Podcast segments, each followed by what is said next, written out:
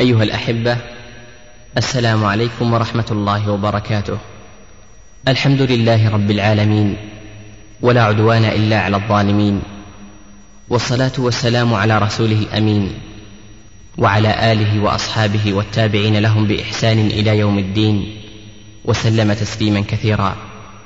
أما بعد فيطيب لإخوانكم في مؤسسة الاستقامة الإسلامية للإنتاج والتوزيع في عنيزة أن يقدموا للإخوة المستمعين تسجيلا لسلسلة لقاء الباب المفتوح مع فضيلة الشيخ محمد بن صالح العثيمين حيث إن الشيخ وفقه الله يفتح بابه لكل من يريد سؤاله كل يوم خميس من الساعة الحادية عشرة إلا ربعا حتى موعد أذان الظهر. ويقدم الشيخ بين يدي الجلسة تفسيرا لسور جزء عما أو غيره. فبارك الله في الشيخ.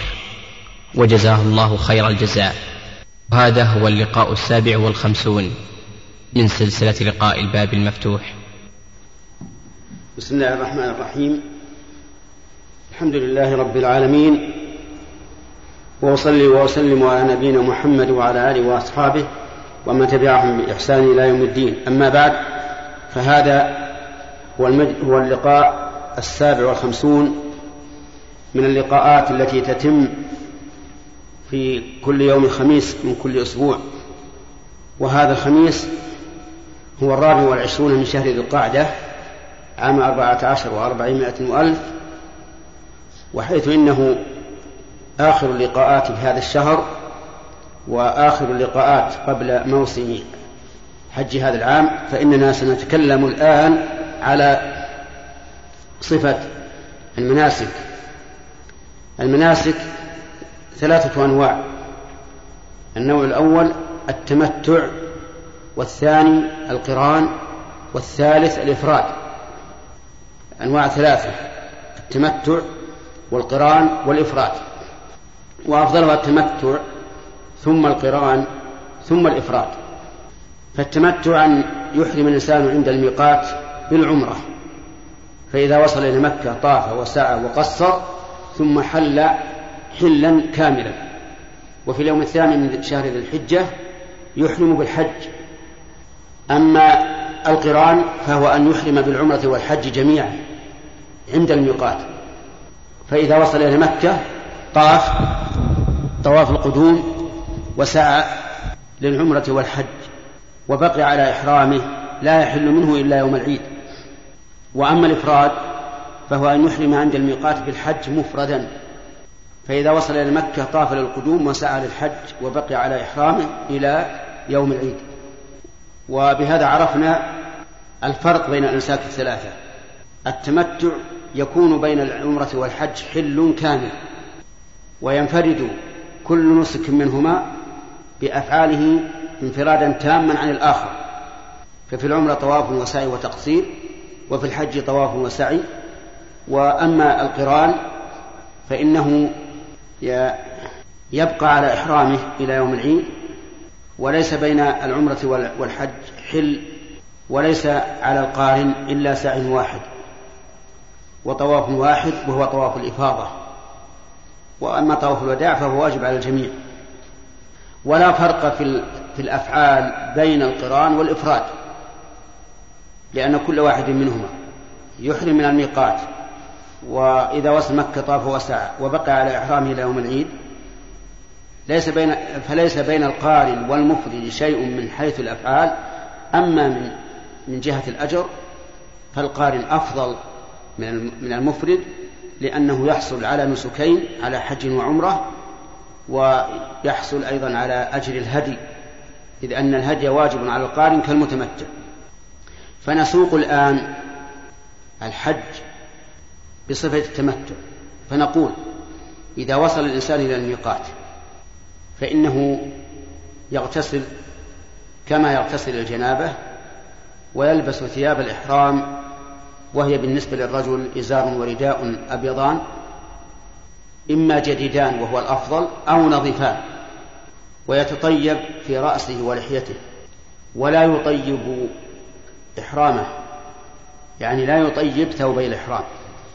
لأن النبي صلى الله عليه وسلم قال لا تلبسوا ثوبا مسه الزعفران ولا الورس ثم ينوي الدخول في النسك وهو العمرة ويلبي فيقول لبيك اللهم عمرة. ويستمر على تلبيته ويلبي بتلبية النبي صلى الله عليه وعلى آله وسلم لبيك اللهم لبيك لبيك لا شريك لك لبيك إن الحمد والنعمة لك والملك لا شريك لك. فإذا وصل إلى مكة طاف طواف العمرة. وفي هذا الطواف يسن للرجل أن يرمل في الأشواط الثلاثة الأولى ويمشي ويمشي في الباقي. ويسن أيضا أن يضطبع بردائه والاطباع أن يجعل وسطه أي وسط الرداء تحت إبطه الأيمن وطرفيه على كتفه الأيسر فيكون الكتف الأيمن مكشوفا والكتف الأيسر مستورا. وهذا الاتباع في الطواف فقط فإذا فرغ من الطواف أزاله عند ابتداء الطواف يستلم الحجر الأسود ويقبله فإن لم يتيسر استلمه وقبل يده والاستلام هو مسحه فإن لم يتيسر استلامه أشار إليه. وعندئذ يقول بسم الله والله أكبر اللهم إيمانا بك وتصديقا بكتابك ووفاء بعهدك واتباعا لسنة نبيك محمد صلى الله عليه وسلم. ثم يجعل البيت عن يساره ويستمر في الطواف. وليس للطواف دعاء مخصوص لكل شوط ولا دعاء يذكر إلا ما بين الحجر ما بين الركن اليماني والحجر الأسود فيقول ربنا آتنا في الدنيا حسنة وفي الآخرة حسنة وقنا عذاب النار. فإذا وصل في الدورة الأولى إلى الركن اليماني مسحه بدون تقبيل فإن لم يتيسر له المسح لم يشر إليه لأنه لم يرد عن رسول الله صلى الله عليه وعلى آله وسلم. فإذا حاد الحجر الأسود المرة الثانية فإنه يكبر فقط. ولا يقول بسم الله والله أكبر لأن ذلك إنما يكون في ابتداء الطواف. فإذا أتم سبعة أشواط تقدم إلى مقام إبراهيم فقرأ إن فقرأ واتخذوا من مقام إبراهيم مصلى. وصلى ركعتين يخففهما ويقرأ في الأولى قل يا أيها الكافرون بعد قل بعد الفاتحة وفي الثانية قل هو الله أحد بعد الفاتحة. فإذا فرغ منهما لم يجلس للدعاء ولا لغيره بل قام ليخلي المكان لغيره من من يريد أن يصلي خلف المقام ويتجه إلى الصفا. فإذا دنا منه قرأ إن الصفا والمروة من شعائر الله. يقرأها قبل أن يصعد إلى إلى الجبل. ولا يقرأها إلا في هذا المكان فقط. إذا أقبل على الصفا أول مرة. لأن النبي صلى الله عليه وعلى آله وسلم لم يقرأها بعد ذلك. فإذا صعد الصفا استقبل القبلة ورفع يديه يدعو فيكبر ثلاثا ويقول لا إله إلا الله وحده لا شريك له له الملك وله الحمد وهو على كل شيء قدير. لا إله إلا الله وحده أنجز وعده ونصر عبده وهزم الأحزاب وحده. ثم يدعو بما أحب ثم يقول لا إله إلا الله وحده لا شريك له له الملك وله الحمد وهو على كل شيء قدير. لا إله إلا الله وحده أنجز وعده ونصر عبده وهزم الأحزاب وحده ثم يدعو مرة ثانية ثم يقول لا إله إلا الله وحده لا شريك له له الملك وله الحمد وهو على كل شيء قدير. لا إله إلا الله وحده أنجز وعده ونصر عبده وهزم الأحزاب وحده ثم ينزل متجها إلى المروة يمشي عاد كعادته حتى يصل إلى العلم الأخضر العمود الأخضر وحينئذ يسعى أن يركض ركضا شديدا حسب ما يتيسر له. إذا كان المسعى خفيفا فالسعي متيسر وإذا كان غير خفيف فالسعي صعب يتأذى به ويؤذي غيره. إلى أن يصل إلى إلى العالم الآخر الأخضر ثم يسعى ثم يمشي مشيه المعتاد. فإذا وصل إلى المروة صعدها واستقبل القبلة وقال مثل ما قال على الصفا. هذا هو الشوط الأول. وبرجوعه من المروة إلى الصفا هو الشوط الثاني حتى يتم سبعة أشواط. فيكون مبتدئا بالصفا منتهيا بالمروة.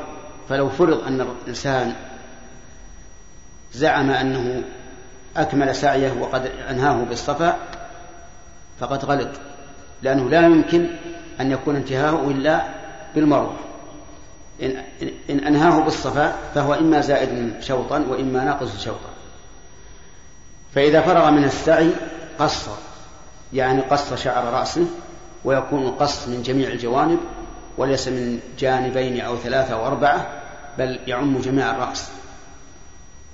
وبهذا يحل التحلل التحلل كله وبهذا يحل التحلل كله ويحل له جميع محظورات الإحرام.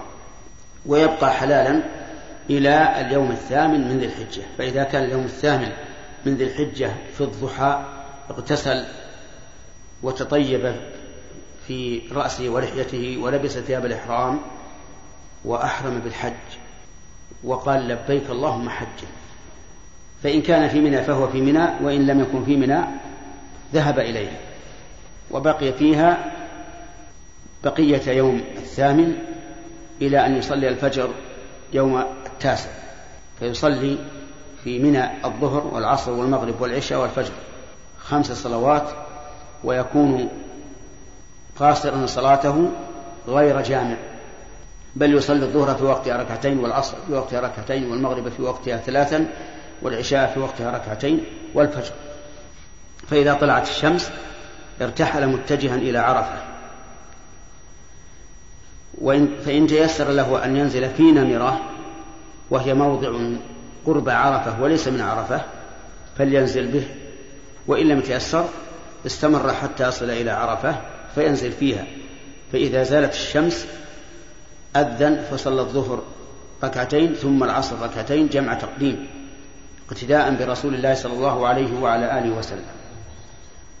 ثم يتفرغ لاستماع خطبة إمام مسجد نمرة أو مسجد عرنة واستماعه الآن متيسر ولله الحمد بواسطة الإذاعة لأن النبي صلى الله عليه وسلم خطب في عرفة بعد أن صلى الظهر والعصر. آه، نعم خطب في عرفة ثم أذن فصلى الظهر ثم أذن فصلى العصر. لأن النبي صلى الله عليه وسلم خطب في عرفة قبل أن يصلي الظهر والعصر فلما فرغ أمر بلالا فأذن ثم أقام فصلى الظهر ثم أقام فصلى العصر. وبعد ذلك يتفرغ للدعاء والذكر وقراءة القرآن وليحرص على الإلحاح في الدعاء على الله عز وجل في آخر النهار لأنه موطن إجابة. فإذا غربت الشمس سار إلى مزدلفة. وفي هذه في هذا اليوم إن شاء أن يركب السيارة ويدعو الله سبحانه وتعالى ويدعو الله سبحانه وتعالى وهو على سيارته فهو أحسن. إن تيسر وإن كان بقاؤه في الأرض أخشع له وأحضر لقلبه فما كان أخشع وأحضر لقلبه فهو أفضل. لكن النبي صلى الله عليه وسلم وقف على راحلته راكبا. فإذا غربت الشمس سار إلى عرفة إلى مزدلفة.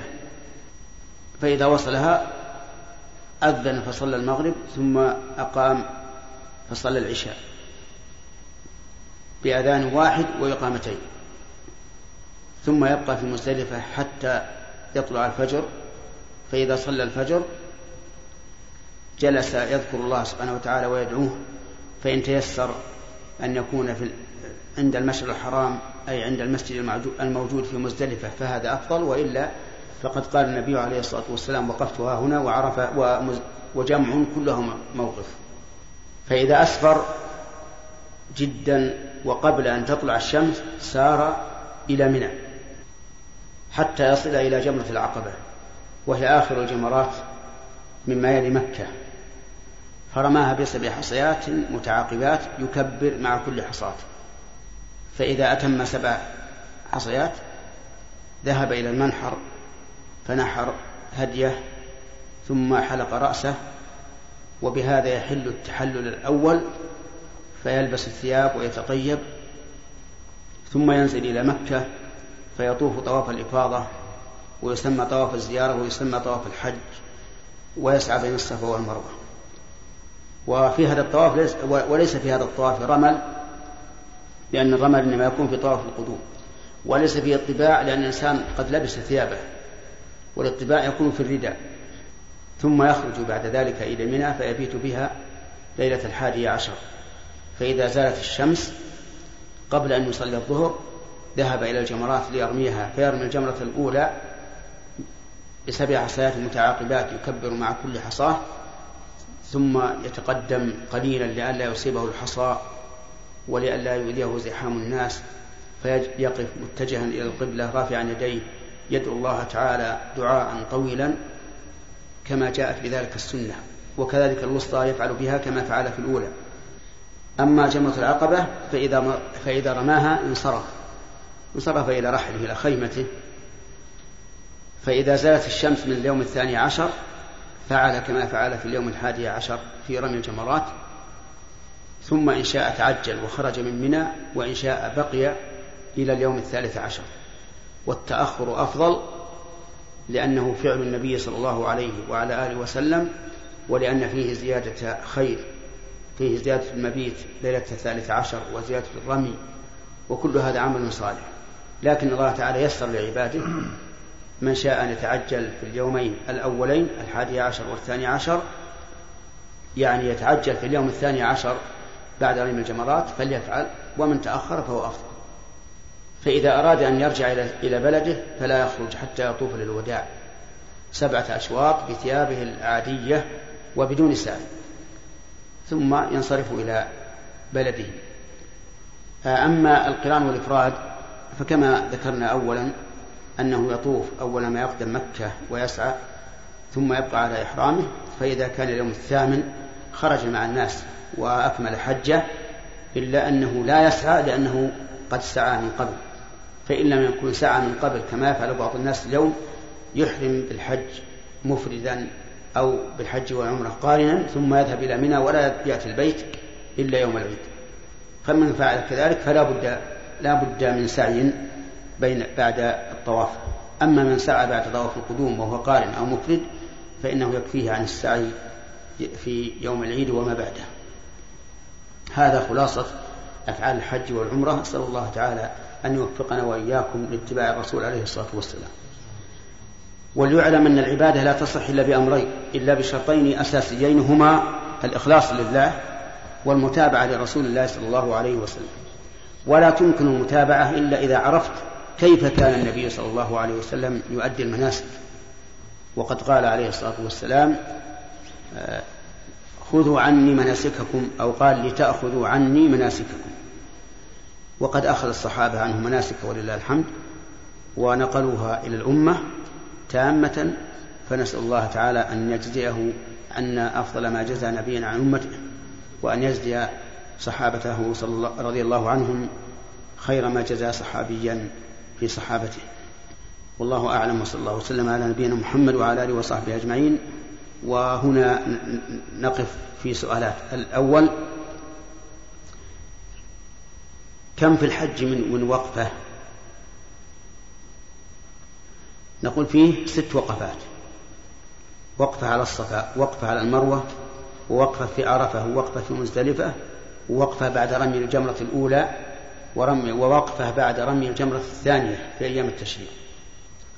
ثانيا هل يجوز للإنسان أن يدفع من مزدلفة في آخر الليل؟ والجواب نعم. يجوز هذا لمشقة الزحام في النهار. وأما من كان قويا لا يتأثر بالزحام فإن الأفضل أن يبقى إلى أن يصلي الفجر ويسفر جدا إلا أن يكون معه نساء فيدفع من أجلهن فلا بأس. وثالثا هل يجوز أن يرمي الجمرات الثلاث في اليوم الحادي عشر والثاني عشر والثالث عشر قبل زوال الشمس؟ والجواب لا. لا يجوز لأن النبي صلى الله عليه وسلم لم يرمي إلا بعد الزوال وقال لتأخذوا عني مناسككم.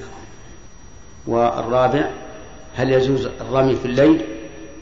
نقول أما رمي جمرة العقبة يوم العيد فقد علمتم أنه يجوز أن يدفع في آخر الليل من مزدلفة وإذا وصل إلى منى قبل أن يطلع الفجر فليرمي ولا حرج عليه.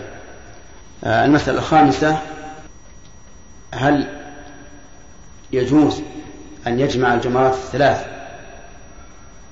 في في في في يومين في يوم واحد بمعنى أن يؤخر رمي الجمر رمي اليوم الحادي عشر إلى اليوم الثاني عشر والجواب لا لا يجوز بل يجب أن يرمي كل يوم في يوم إلا من عذر كما لو كان مكانه بعيدا في أقصى منى ويشق عليه أن يتردد يومين إلى إلى الجمرات فلا بأس أن يجمع لأن النبي صلى الله عليه وعلى آله وسلم أذن للرعاة أن يرموا يوما ويدعوا يرمي ويدعوا يوما من أجل حاجتهم.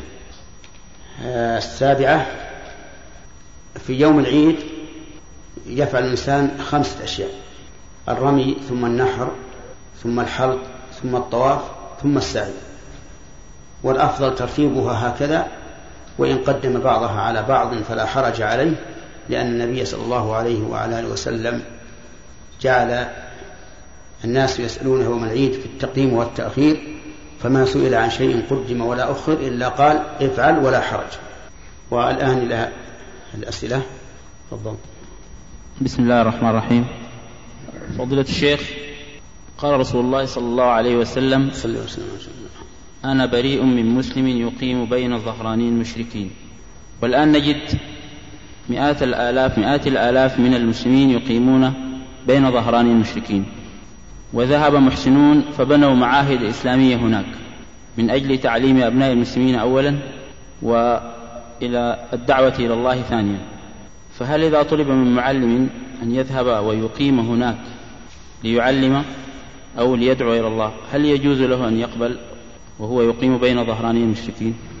الحمد لله رب العالمين وصلى الله وسلم على نبينا محمد وعلى آله وأصحابه ومن تبعهم بإحسان إلى يوم الدين. الإقامة بين ظهران بين ظهراني المشركين لا شك أنها ضرر وأن الإنسان معرض نفسه للفتنة وللشر. ولكن إذا كان هذا هذه الفتنة وهذا الشر يؤدي إلى خير أكبر مثل أن يذهب هناك ليدعو الناس إلى دين الله أو ليعلم أبناء المسلمين العقيدة الصحيحة فإن هذا لا بأس به لأن المصلحة هنا أشد أو أكبر من المفسدة المتوقعة. على أنه يمكن أن يحمل الحديث أنا بريء من كل آه، مسلم أو قال من كل من يقيم بين ظهراني المشركين يمكن أن يحمل على أن المراد بذلك من لا يتمكن من إظهار دينه. وأما من تمكن من إظهار دينه فإنه ليس لا يدخل في الحديث. لكن الأولى أخذه بالعموم ويقال إذا كان إقامته أنفع للمسلمين أو للإسلام والمسلمين فلا حرج عليه. سؤال. بسم الله الرحمن الرحيم. سماحة الشيخ حفظه الله. في بعض السيارات تكون سماعات المسجل مساوية للأقدام وقد توضع الأقدام والحذاء على السماعة. السؤال هو عندما يشغل القرآن ألا يكون مثل هذا الاستماع امتهانا لكتاب الله؟ وهل يقاس هذا الفعل على فتواكم على من يمد أقدامه أمام كتاب الله؟ نرجو التوجيه والله يحفظكم. إذا كانت السماعات كما ذكرت تحت الأقدام أو حذاء الأقدام فإنه لا يفتحه على القرآن الكريم لأن كون القرآن الكريم يسمع من تحت قدم الإنسان أو من حذاء قدم الإنسان لا شك أنه فيه إهانة للقرآن. وإذا كان الإنسان لا بد أن يستمع إلى القرآن فليرفع السماعة يجعلها فوق. نعم. الله عنك. لماذا عدل الخلفاء الراشدون رضوان الله عليهم عن التمتع إلى الإفراد وهم من أحرص الناس على الخير. وجزاك الله خير. عدل الخلفاء الراشدون إلى الأمر بالإفراد إفراد الحج. تأولا منهم رضي الله عنهم حيث رأوا أن الناس إذا تمتعوا وأخذوا العمرة والحج في سفر واحد بقي البيت ليس له من يعمره. بالطواف والسعي لأن الأسفار في ذلك الوقت شاقة فيصعب على الإنسان أن يتردد إلى البيت. فإذا حصل له عمرة وحج في سفر واحد اقتصر على ذلك وبقي البيت في بقية السنة مهجورا. فرأوا أن الإفراد أفضل من أجل أن يبقى البيت معمورا في كل السنة. وتأولوا أمر النبي عليه الصلاة والسلام بأنه من أجل أن تزول العقيدة الفاسدة التي في الجاهلية وهي أن أهل الجاهلية يقولون لا يمكن العمرة في أشهر الحج. ويقولون إذا انسلخ صفر وبرأ الدبر وعفى الأذهر حلت العمرة لمن اعتمر. يعني لا تعتمر إلا بعد أن يمضي مدة بعد الحج وقصدهم بذلك أن يبقى البيت دائما معمورا. ولهذا قال شيخ الإسلام رحمه الله في منسكه إذا أفرد العمرة في سفر والحج في سفر فإن الإفراد أفضل بلا خلاف. هكذا قال رحمه الله. ولعله أخذه من عمل الخلفاء الراشدين. لكن في النفس من هذا الشيء. فيقال التمتع أفضل مطلقا لأن الرسول صلى الله عليه وسلم أمر به وحتم فيه ولم يقل إلا من أتى بعمرة من قبل. فلما لم يستثني علم أن التمتع أفضل وأن ما ذهب إليه الخلفاء الراشدون إنما هو على سبيل التأويل. ولكن الأخذ بعموم كلام الرسول عليه الصلاة والسلام أولى. فضيلة الشيخ جزاكم الله خيرا. نريد أن نعرف ما هي السلفية كمنهج وهل لنا أن ننتسب إليها وهل لنا أن ننكر على من لا ينتسب إليها أو ينكر التسمي بكلمة سلفي أو غير ذلك؟ جزاكم الله خيرا. السلفية هي اتباع منهج النبي صلى الله عليه وسلم وأصحابه. لأنهم هم الذين سلفونا وقدمونا وتقدموا علينا فاتباعهم هو السلفية. وأما اتخاذ السلفية كمنهج خاص ينفرد به الإنسان ويضلل من خالفه من المسلمين ولو كانوا على حق. واتخاذ السلفية كمنهج حزبي حزبي فلا شك أن هذا خلاف خلاف السلفية. السلف كلهم يدعون إلى الاتفاق والالتئام حول كتاب الله وسنة رسوله صلى الله عليه وعلى آله وسلم ولا يضللون من خالفهم عن تأويل. اللهم إلا في في العقائد فإنهم يرون أن من خالف فيها فهو ضال. أما المسائل العمليات فإنهم يخففون فيها كثيرا. لكن بعض من انتهج السلفية في عصرنا هذا صار يضلل كل من خالفها. ولو كان الحق معه. واتخذها بعضهم منهجا حزبيا كمنهج الأحزاب الأخرى التي تنتسب إلى دين الإسلام. وهذا هو الذي ينكر ولا يمكن إقراره. ويقال انظروا إلى مذهب السلف الصالح ماذا يفعلون في منهجهم وفي وفي سعة صدورهم من الخلاف الذي يسوغ فيه الاجتهاد حتى إنهم يختلفون في مسائل كبيرة في مسائل عقدية وفي مسائل عملية فتجد بعضهم مثلا ينكر أن يكون الرسول رأى ربه وبعضهم يقر بذلك وترى بعضهم يقول إن الذي يوزن من في, في يوم القيامة هي الأعمال. بعضهم يرى أن أن العامل هو الذي يوزن. بعضهم يرى انه أنه صحائف الأعمال هي التي توزن.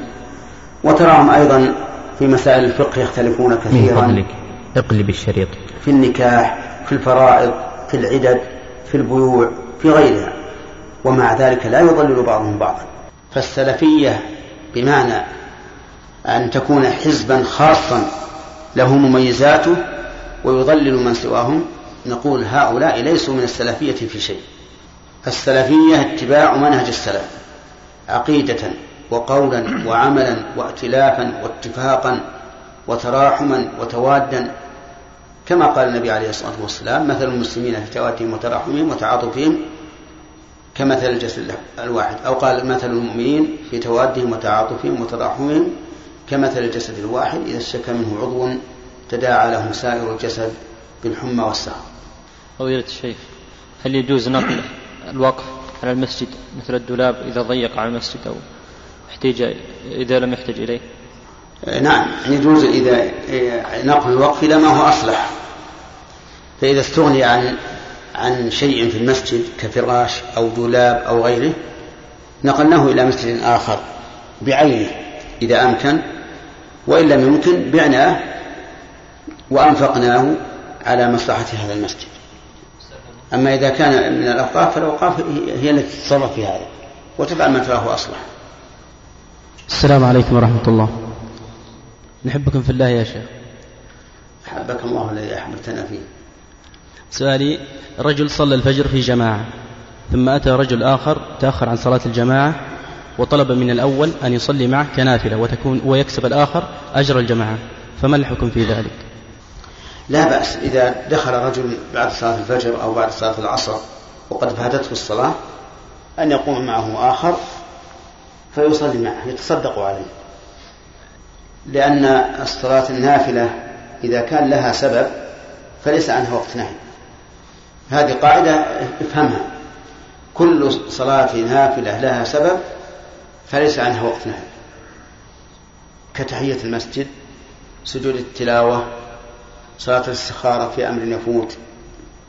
الصدقة على إنسان دخل بعد صلاة العصر وبعد صلاة الفجر وما أشبه هذا وقد نبهت في مجلس سابق على أن تقديم السلام أمام السؤال ليس من هدي الصحابة وأن الناس يأتون إلى الرسول يسألونه دون أن يسلموا عليه. والسلام إنما هو للقادم إذا قدم إنسان على أحد أو مر به يسلم عليه. أما إنسان جالسا معك فيسلم عليك فهذا ليس ليس من السنة. فضيلة الشيخ بارك الله فيك إن شاء الله. آه لي أم آه مرضت قبل رمضان بتسعة أيام. وأخذت من رمضان خمسة أيام ثم توفت. هل عليها صوم أم لا؟ جزاك الله خير. فيدنا الله يفيدك. آه، أطعم عن كل يوم مسكينا. خمسة أيام. نعم. رمضان كله. أو, أو رمضان كله. سواء رمضان كله أو أو بعضه. لأن لأن كل إنسان يأتيه رمضان وهو في مرض لا يرجى برؤه فإنه يطعم عن كل يوم مسكينا. فضيلة الشيخ وفقكم الله ورعاكم. هل يجوز السعي يوم العيد وتأخير الطواف إلى اليوم الثالث عشر؟ وهل يجوز تأخير الطواف أيضا إلى اليوم الرابع عشر أو السادس عشر أو الخامس عشر؟ وما رأيكم في من يحج كل سنة ويقول له قائل إن هذا من إيذاء المسلمين فلا تحج كل سنة؟ هل هذا وارد هذا الكلام أو لا؟ ويحتج بأن إيذاء المسلمين جريمة كبرى ولا تجوز. كم سؤال هذا؟ ها؟ لا قاعدتنا أنه ما في إلا سؤال واحد. كلها عن الحج هذا يسأل يقول إذا سعى يوم العيد وأخر طواف الإفاضة إلى الخروج حتى يكفي عن طواف الوداع. نقول لا بأس بهذا. لأن الترتيب بين السعي والطواف في الحج ليس بواجب. والدليل على ذلك أن الرسول صلى الله عليه وسلم وقف يوم العيد وجعل الناس يسألونه عن في التقديم والتأخير فما سئل عن شيء قدم ولا أخر إلا قال افعل ولا حرج. كذلك أيضا لو أنه أخر حتى السعي الطواف والسعي إلى حين خروجه فإنه لا بأس لأن السعي بعد الطواف لا يمنع أن يكون آخر عهدي بالبيت لكن يجب أن ينوي إذا أخر طواف الإفاضة إلى الخروج أن ينوي به إما طواف الإفاضة فقط وإما طواف الإفاضة والوداع. أما أن ينوي طواف الوداع فقط فإنه لا يجزئ عن طواف الإفاضة لأن الذي يؤخر طواف الإفاضة الذي هو طواف الحج إلى الخروج إما أن ينويه أن ينويهما جميعا فهذا له ما نوى. أو ينوي طواف الإفاضة فقط فهذا يكون طواف إفاضة ويسقط به طواف الحج طواف الوداع. وإما أن ينوي طواف الوداع فهذا يحصل له طواف الوداع ولكن لا يجزئه عن طواف الإفاضة وحينئذ يرجع وهو لم يستكمل حجه. فيجب أن تنتبهوا لهذا وتنبهوا إخوانكم. هذا سؤال جواب سؤال. نعم. إيش؟ السؤال الثاني مهم جزاك الله خير. طيب اسأل إذا جاك روح اسأله أنت. اسأله أنت.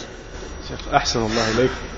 آه الذي ينوب عن العاجز لمرض أو وفاة عن أداء المناسك.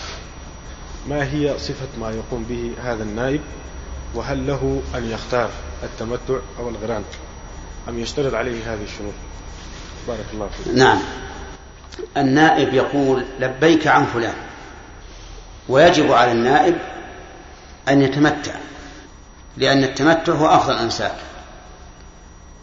وكل إنسان وكل في شيء فالواجب عليه اتباع الأفضل إلا إذا اختار الثاني خلاف ذلك لأن الوكيل مؤتمن ويجب عليه فعل الأصلح. بسم الله. فضيلة الشيخ رجل حج ولم يستطيع أن يذبح الهدي بنفسه ولكنه وكل جمعية أو كذا فهل عليه شيء؟ يعني وكل رجل آخر. أو جمعية أو جمعية تهتم بهذه الأمور. أول نقول الأفضل أن الإنسان يذبح الهدي بنفسه أو يوكل مسلما ويحضر هو بنفسه لأجل أن يأخذ منه شيئا يأكله.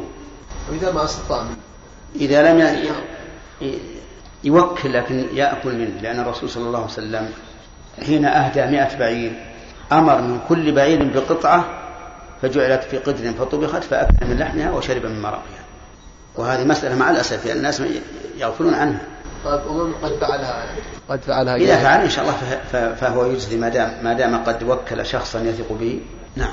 فضيلة الشيخ وضعت المدرسة مجلة وذكرت أن التحلل الأول لا يكون إلا بفعل ثلاثة أشياء. بفعل إيش؟ آه، الرمي آه. والنحر والحلق والتحلل الثاني بالطواف. والسعي. ها؟ والسعي نعم.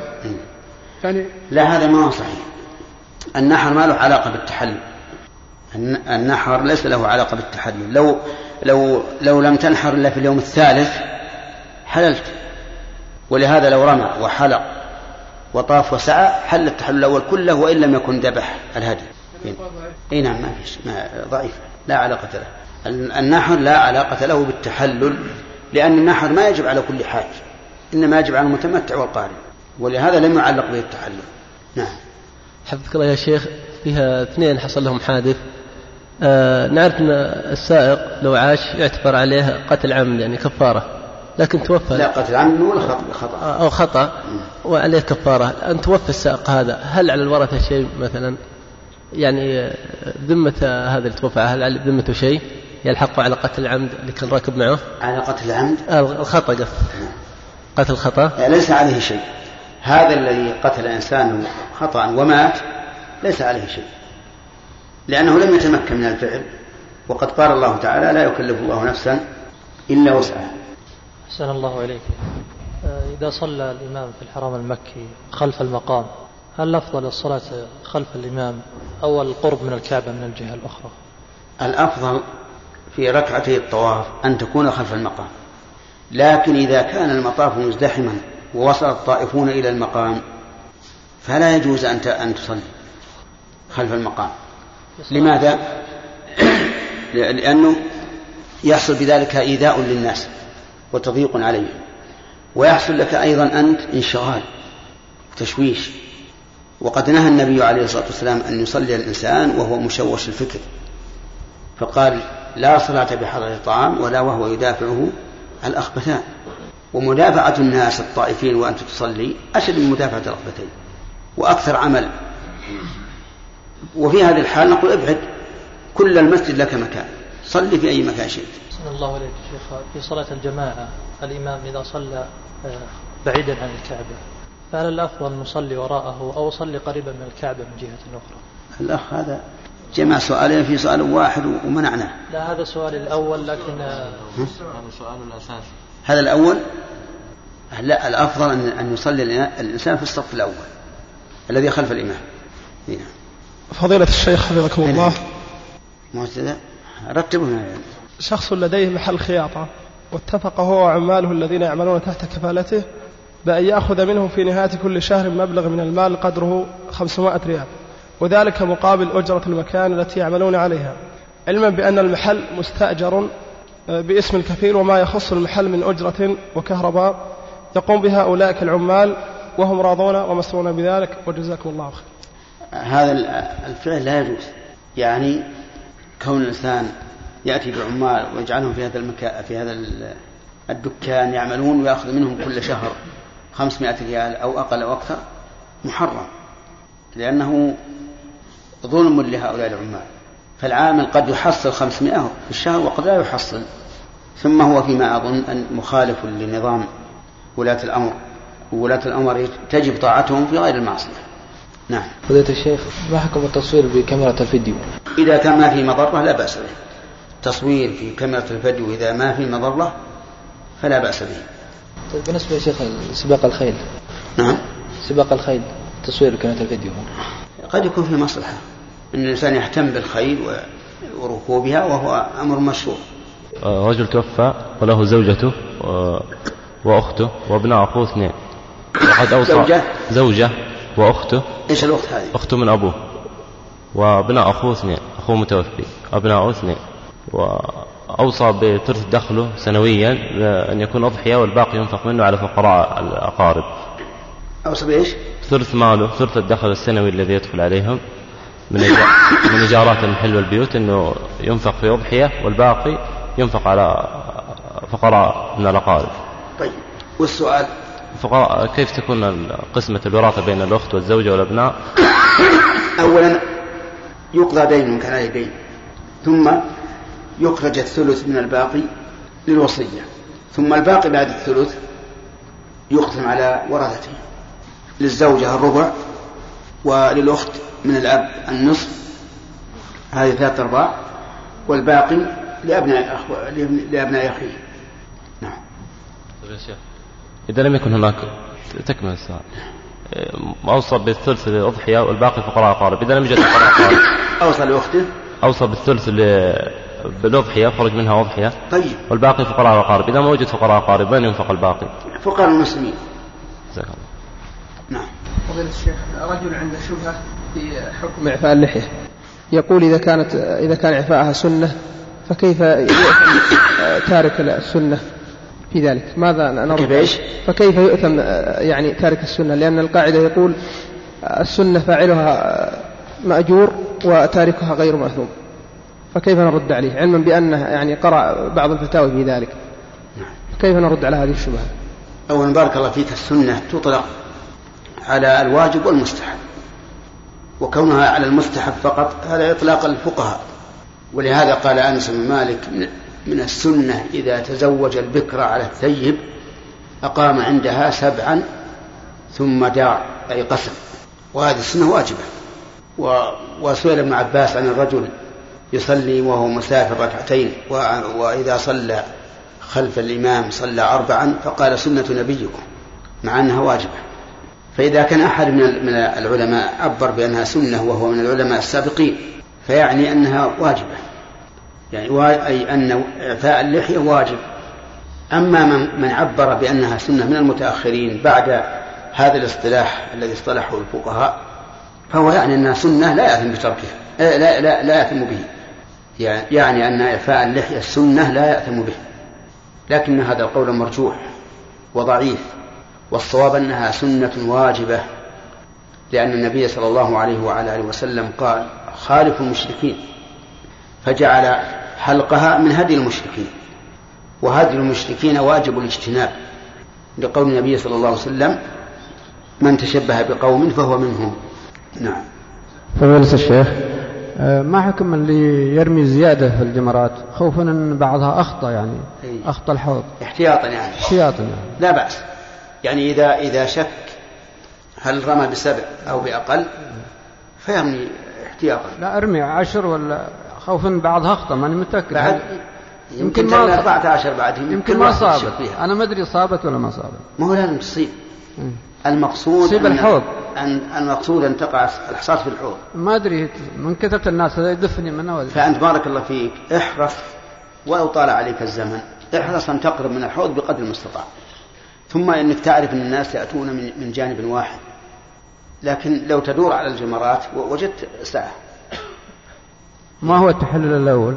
التحلل الأول إذا رميت وحلقت يوم العيد إذا رميت الجمرة جمرة العقبة يوم العيد وحلقت فقد حللت التحلل الأول. التحلل الأول. السلام الله فضيلة الشيخ هل يأتم؟ هنا هنا. أنت. تكرر الحج يا شيخ لم نستطيع. نعم. وين السؤال تقول مهم؟ هذا. هذا هو؟ تكرار الحج لمن يستطيع كل سنة يعني. ما رأي بعض الأخوان اللي يقول زي ما يقول أن السبب مزاحمة أو أنه شيء الحج مرة واحدة أو هكذا الصحيح أن الحج مشروع كل سنة لأن النبي صلى الله عليه وسلم رغب فيه وقال الحج المبرور ليس له جزاء إلا الجنة. لكن إذا كنت تأثم مثل إنسان فيه فتنة النساء ويخشى أنه يأثم بما يشاهد من النساء ومزاحمتهن وقد أدى الفريضة. فهنا نقول لا تحج. واصرف الدراهم التي تريد أن تحج بها في أعمال أخرى. وذلك لأن درء المفاسد أولى من جلب المصالح. كونك تذهب إلى مكة تقتنص النساء وتنظر إليهن وربما تجرئ نفسك إلى العبث بهن نسأل الله العافية هذا يكون آثم يكون آثما. فهذه يمكن نفتي بها شخصا معينا دون شخص آخر. أما الرجل الذي يحج ويؤدي الحج بتؤداه وبأدب شرعي وربما يكون عنده علم ينفع الناس به فهذا نقول حجة كل سنة. فالناس يختلفون. نعم. ما يظن هذا؟ فضيلة الشيخ بعض النساء من داخل مكة يذهبون إلى الح... يحجون من داخل مكة بدون محرم.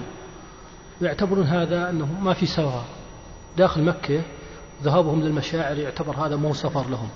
يذهبون جماعات نساء يعني مع نقل جماعي مثلا أو ما. إي نعم. هو الصحيح أنه لا يجوز للمرأة أن تحج إلا بمحرم حتى وإن كانت من أهل مكة. لأن ما بين مكة وعرفات سفر. يعني لو قدر أن منى ليست سفرا لأنها تعتبر الآن حيا من أحياء مكة فما وراءها سفر. إي نعم. نعم. وصلك الدور الآن. هل يأثم من يترك السترة يا شيخ؟ أي سترة؟ الصلاة. أي س- اللي تكون أمامه يعني. إذا قلنا بأنها واجبة أثم. ولكن الصحيح أنها ليست بواجبة. الصحيح أن السترة سنة مؤكدة إلا للمأموم فإنه لا يتخذ السترة لأن سترة الإمام سترة له.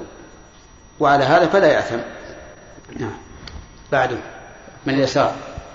فضيلة الشيخ آه، ذكرتم في كلامكم على السلفية قبل قليل فإذا كان هناك رجل يظهر عليه اتباع السلف وعقيدته سليمة و يعني عنده من الحسنات كثير لكن خالف آه، السلف في منهج معاملة الحاكم. فهل؟ في منهج معاملة الحاكم فهل يخرج من السلفية ويبدع؟ قد يكون متأولا وقد يقول لي لا سلفي. شك من منهج من منهج السلف هو الصبر على أذى الحكام والدعاء لهم وإقامة الجمع والأعياد معهم.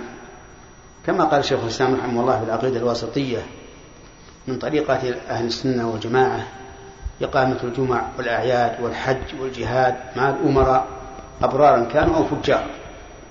وكما كان الإمام أحمد وغيره من الأئمة يعاملون ال- الأمراء بما يقتضيه الحال من الدعاء لهم وسؤال الهداية وعدم الاشتماع بهم أمام الناس وبذل النصح بقدر المستطاع السكوت على الخطأ غلط ونشر الخطأ غلط. والصواب بين هذا وهذا. كما هو في جميع الأشياء الوسط هو الخير. والذين إذا أنفقوا لم يسرفوا ولم يقتروا وكان بين ذلك قواما. نعم. عاد مسألة أنه يخرج وما يخرج هذا شيء آخر. لكن الكلام على أن أنه أن مذهب السلف هو الصبر على الأمة والدعاء لهم وعدم إثارة الناس عليهم وتسكين الأمور. بل قد قال الرسول عليه الصلاة والسلام اصبر أو اسمع وأطع وإن ضرب ظهرك وأخذ مالك. هو خرج عن منهج السلف في هذا. في هذه المسألة خرج عن مذهب السلف. لكن قد يكون على مذهب السلف من, من وجه آخر. لكن هذا هذه المسألة من أخطر ما يكون على العامة وعلى ولاة الأمور وعلى الجميع.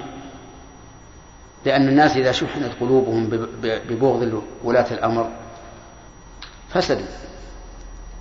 وصاروا يتمردون على أمره ويخالفونه ويرون الحسنة منه سيئة وينشرون السيئات ويخفون الحسنات. وإذا زيد على ذلك التقليل من شأن العلماء فسد الدين أيضا. ففي فساد الناس على الأمراء اختلال الأمن. وفي فساد الناس على العلماء اختلال الشريعة. لأن الناس إذا لم يثقوا بعلمائهم في شريعة الله فبمن يثقوا بالجهال. أو كل واحد من الناس يركب رأسه ويفتي نفسه. ما لا, لا يستقيم هذا. بعد.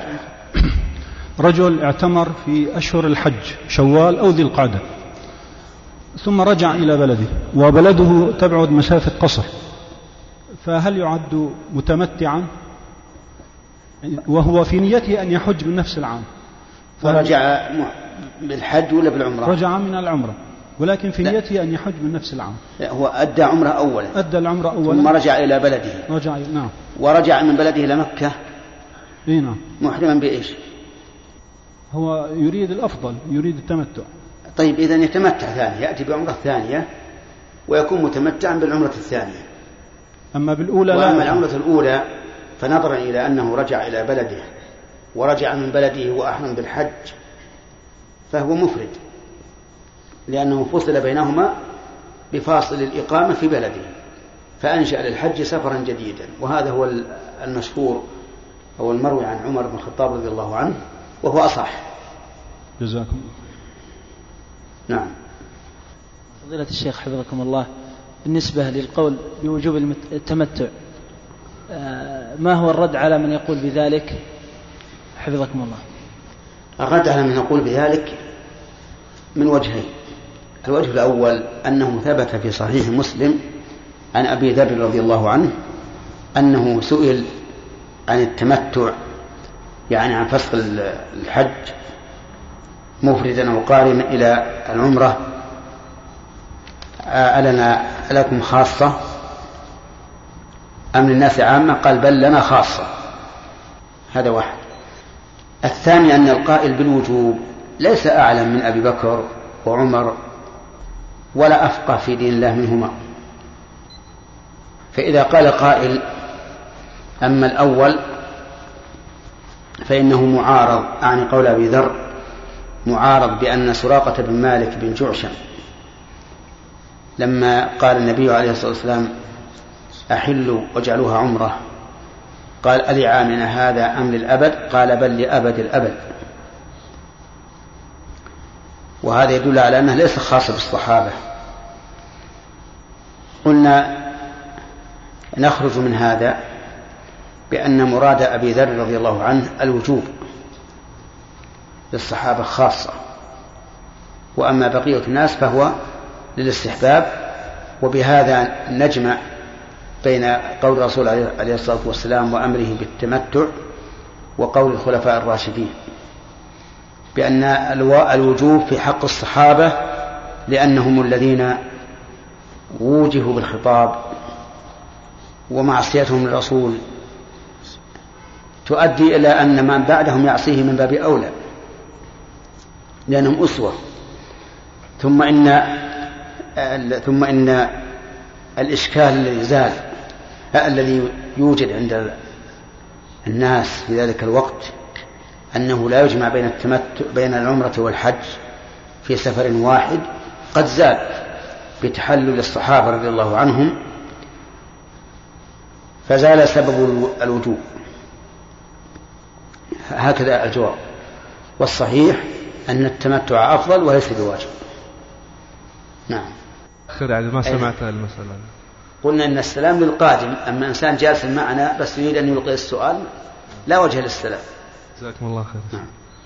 طيب شيخنا الفاضل قوم كانوا على سفر فأرادوا صلاة المغرب والعشاء جمع تأخير.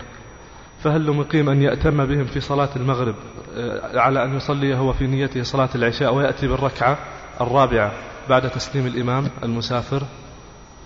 نعم. يجوز للإنسان المقيم أن يصلي خلف من يصلي المغرب.